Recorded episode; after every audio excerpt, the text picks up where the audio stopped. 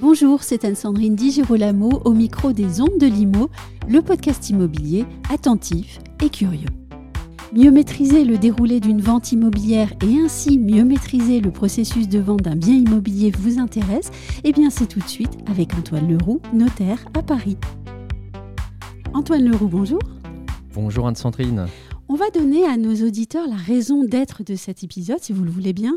Et la première question, c'est celle-ci. Pourquoi est-ce qu'il est si important de comprendre le processus de vente d'un bien immobilier? Tout simplement pour se donner la chance de réussir cette vente. La vente d'un bien immobilier est souvent facteur de stress car régulièrement synonyme de déménagement, succession ou séparation ou encore divorce. Oh, mais pas toujours quand même. Évidemment, mais tout de même. Et puis ajoutons que suivant les circonstances, le vendeur a parfois le temps de vendre et d'autres fois, il est tout simplement pris par le temps. Il est acculé. Et là, je demande quelques exemples. Ben, c'est régulièrement le cas euh, dans le cadre du règlement d'une succession lorsqu'il y a des droits de succession à payer. J'ajoute que la conjoncture immobilière et le contexte économique actuel rendent le processus de vente plus compliqué. Nous Mm. avons un marché immobilier fortement ralenti par la présence de nombreux biens sur le marché, notamment euh, les fameuses passoires thermiques, et peu d'acquéreurs pour se positionner à raison de la hausse des taux, de la faible remontée euh, du taux d'usure et des conditions bancaires qui sont de plus en plus drastiques. Et donc, on comprend qu'il est essentiel de mettre toutes ses chances de son côté pour vendre dans de bonnes conditions, vendre sereinement ou le plus sereinement possible son bien immobilier. Alors justement, on va reprendre les choses pas à pas. Et la première étape, c'est Ben, C'est celle de l'évaluation de son bien immobilier. C'est l'étape fondamentale, j'insiste. Et donc c'est l'étape à ne pas rater car la réussite d'une mise en vente va dépendre le plus souvent de la qualité de l'évaluation et de la qualité de l'information qui va être donnée au candidat acquéreur lors des visites. C'est d'autant plus vrai dans un contexte de marché acquéreur, ce que nous vivons actuellement après des années de marché vendeur. Oui, d'ailleurs, euh, marché d'acquéreurs, hein, c'est bien là euh, la grande nouveauté euh, de la fin de l'année 2022 et 2023. hein. Donc, il faut se souvenir de ça, c'est qu'on a un changement de mindset en fait sur le marché. Alors, je reviens à notre propos. Qualité, c'est le maître mot, si je vous ai bien compris. Qualité de l'évaluation, qualité de l'information. Donc, tout doit être juste dès le départ. Oui, la justesse de l'évaluation va permettre de se donner les moyens de trouver plus rapidement un acquéreur sans prendre le risque de griller le bien. Il faut bien se rendre compte que l'évaluation d'un bien immobilier ne résulte pas de sa seule situation, de sa superficie et de son état matériel. Il faut également prendre en compte les qualités juridiques et techniques du bien. Et là, je pose une question, parce que vous venez de prononcer quelque chose qui me semble important euh, d'expliciter. Qu'est-ce qu'on entend par qualité juridique ou technique d'un bien? Un bien immobilier peut être entaché de vices juridiques ou de défauts techniques. Par exemple? Pour une maison, cela peut être une piscine ou une extension construite sans autorisation, ou encore une dépendance, des combles, ou un sous-sol aménagé sans autorisation d'urbanisme, ce que nous voyons très régulièrement. Pour un appartement, cela peut être la destruction d'un mur porteur, d'un conduit de cheminée, une annexion de partie commune, ou encore l'installation d'un sanibroyeur, et le tout à chaque fois sans autorisation de la copropriété, ou pour les sanibroyeurs, de l'autorité sanitaire. J'ajoute que la qualité énergétique est également un point important de l'évaluation aujourd'hui car un appartement classé en G ne pourra plus être loué à partir du 1er jevi- janvier 2025, sauf à réaliser des travaux d'isolation préalablement. Et pour les biens classés F, ce sera compté du 1er janvier 2028. Pour les biens classés E, à partir du 1er janvier 2034. Et donc, révéler les éventuelles anomalies, défauts ou vices juridiques va permettre d'évaluer au plus juste le bien. On évite ainsi un risque de rétractation ou de renégociation du prix après la découverte de ce même vice. On revient donc ici à nos premiers échanges. hein. La recherche de la qualité de l'information est essentielle. Oui, et cela nécessite donc de réaliser en amont un travail de regroupement des informations pour permettre aux professionnels d'évaluer au plus juste le bien immobilier. Faire ce travail de réunion des documents vous permettra, hein, permettra à nos auditeurs également d'aller plus vite à la signature de la promesse de vente après réception de l'offre. Il, est- il va être difficile de reprocher au notaire un délai trop long entre l'acceptation de l'offre et la signature de la promesse de vente euh, lorsque celui-ci doit faire tout le travail de réunion des pièces. Et nous y voilà donc, les pièces, les documents. On n'aime pas trop ça, mais il va bien falloir y passer. Et donc, quels sont justement les, documents à réunir en cas de vente d'un bien immobilier? Cela va dépendre de ce que vous vendez. Est-ce que vous vendez un appartement ou euh, est-ce que vous vendez une maison? Allez, un appartement tout d'abord. Alors attention, la liste est assez longue. Hein. Elle résulte de, de la loi Allure de 2014. Il faut produire les PV d'Assemblée Générale sur les trois dernières années, le carnet d'entretien, la fiche synthétique de l'immeuble, le certificat d'immatriculation de la copropriété, les informations financières relatives au lot sur les deux dernières années, l'état des impayés des copropriétaires et des fournisseurs, les diagnostics techniques sur les parties privatives et les parties communes. Le diagnostic technique global, l'état des risques et pollutions, le règlement de copropriété et tous les modificatifs. Je dis bien tous les modificatifs. Alors vous imaginez sur les grosses copropriétés ce que la ce, que cela peut signifier. On ajoute à tout cela les plans de la copropriété, les informations environnementales et si l'immeuble a moins de 10 ans, toutes les pièces relatives à la construction et euh, à l'assurance dommage-ouvrage. Je tiens à rassurer nos auditeurs, ils pourront retrouver la liste des documents sur le site internet dans l'article qui accompagnera cet épisode. Bon, alors on a parlé des pièces nécessaires pour l'achat d'un appartement, on passe maintenant à la maison. Est-ce qu'on a moins de pièces à collecter et produire? Oui, parce que tout simplement, ce n'est pas une copropriété. Alors donc du coup, on ne produit pas le même type de pièces. Euh, on va quand même produire les diagnostics techniques. Euh, on va s'intéresser également aux certificats relatifs à l'installation d'assainissement. Il convient également d'avoir toutes les informations sur la construction et les modifications qui ont pu être apportées, qui auraient nécessité euh, ou non une autorisation d'urbanisme. Il convient également de fournir toutes les factures et assurances pour ces mêmes travaux, notamment pour ceux qui ont moins de 10 ans.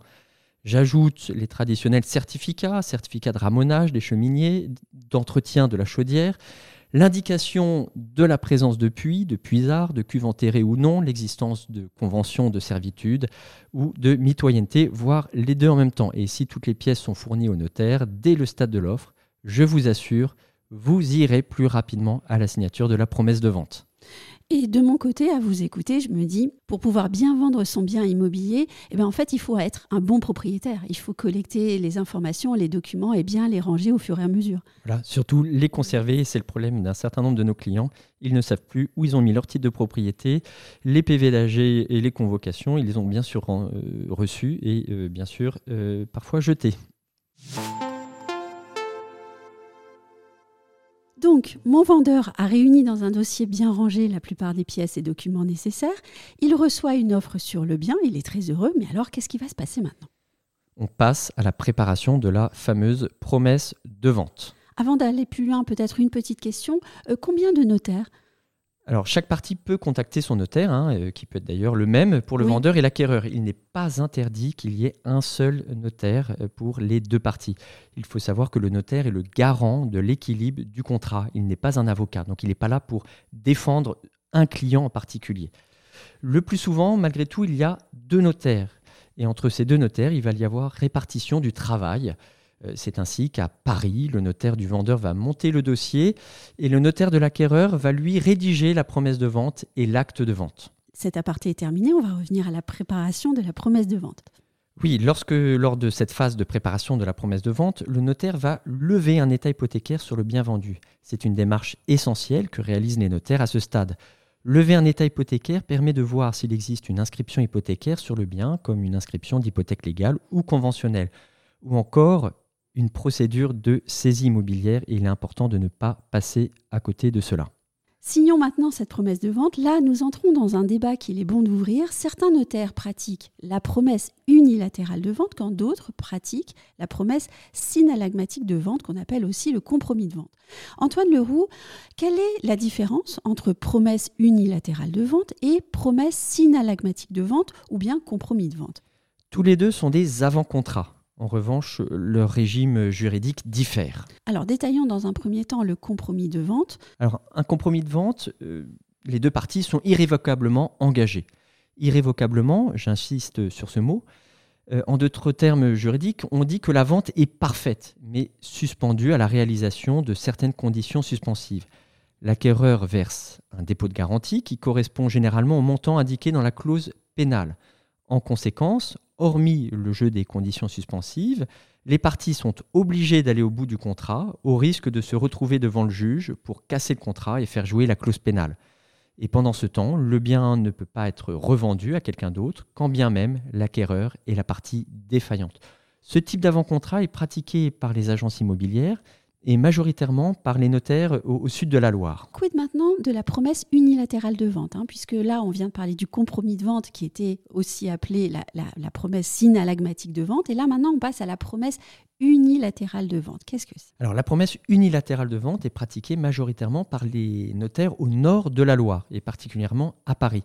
Dans la promesse de vente, seul est engagé le vendeur que l'on appelle alors le promettant. Il est irrévocablement engagé le temps de la promesse de vente. L'acquéreur, que l'on appelle le bénéficiaire, n'est lui pas engagé. Il dispose donc d'une option d'acheter ou de ne pas acheter dans le délai de la promesse. En contrepartie de l'immobilisation du bien pendant la durée de la promesse, l'acquéreur bénéficiaire de la promesse verse une indemnité d'immobilisation qui va être séquestrée notamment chez le notaire et qui sera due si l'acquéreur se désengage de la promesse pour une mauvaise raison. Que se passe-t-il, et cela malheureusement arrive, si le vendeur n'a plus de nouvelles de l'acquéreur Si au terme de la promesse, le vendeur n'a plus de nouvelles de l'acquéreur, il peut reprendre sa liberté sans passage devant le juge, et c'est la force de la promesse unilatérale de vente.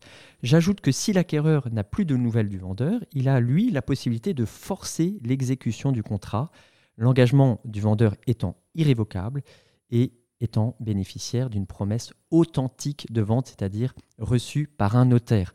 La promesse unilatérale de vente est donc un avant-contrat dans lequel les parties connaissent très bien par avance les dénouements possibles.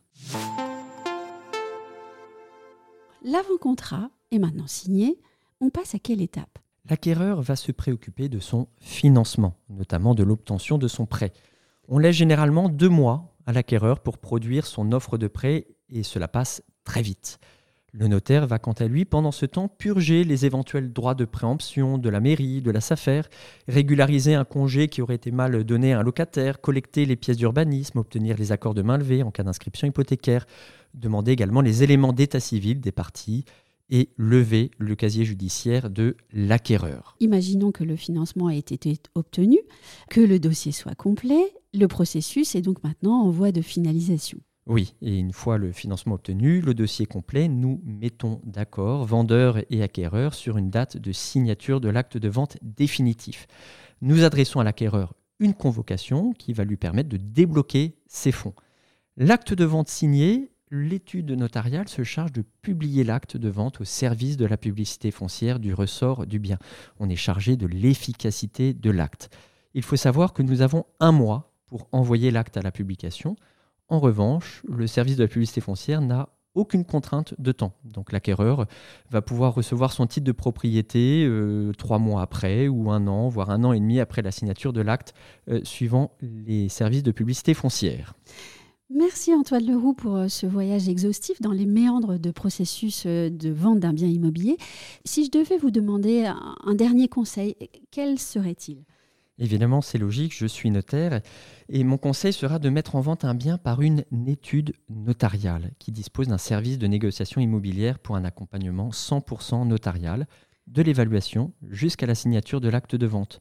Les vendeurs ne le savent pas ou peu, mais de plus en plus d'études notariales, notamment à Paris, proposent ce service. Les notaires ont un excellent taux de conversion de leur monnaie de vente et la liste des études notariales qui dispose d'un service de négociation immobilière et sur le site internet immobilier.notaire Merci beaucoup Antoine. Merci Anne-Sandrine.